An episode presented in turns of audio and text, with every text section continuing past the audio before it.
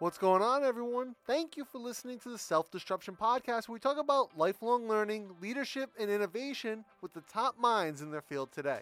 Brought to you by SEAC, a global leader in lifelong learning and innovation. Check them out at SEAsiacenter.com. I've got all their details down in the show notes. I'm your host, Dana Bluen, and this episode is a quick hit to help you spark some ideas. What we've got today is an excerpt from a conversation I had with Michael Ventura, the founder and CEO of Sub Rosa and the author of an amazing book called Applied Empathy The New Language of Leadership.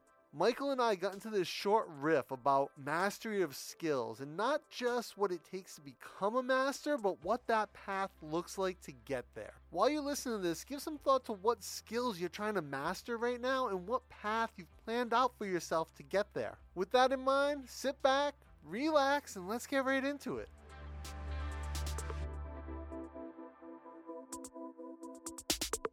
There's a great book uh, called The Craftsman by Richard Sennett, and he talks about how uh, in the medieval era mm. of guilds and things like that, there the were good old days. Yeah, the good old days.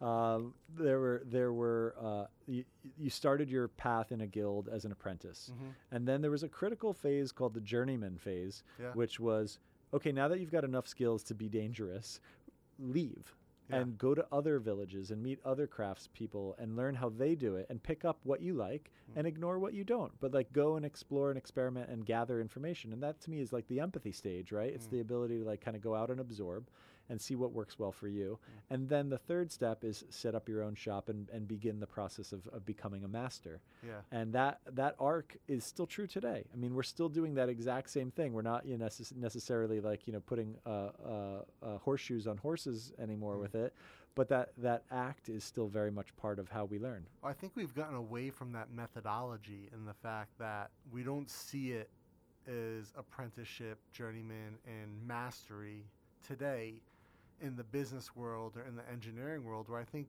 we almost need to. Yeah. I, yeah, I think there's people have had because of some quick wins and quick successes yeah. in the that get a lot of light in the public eye. I think some people have tried to leapfrog to, to mastery prematurely. Yeah.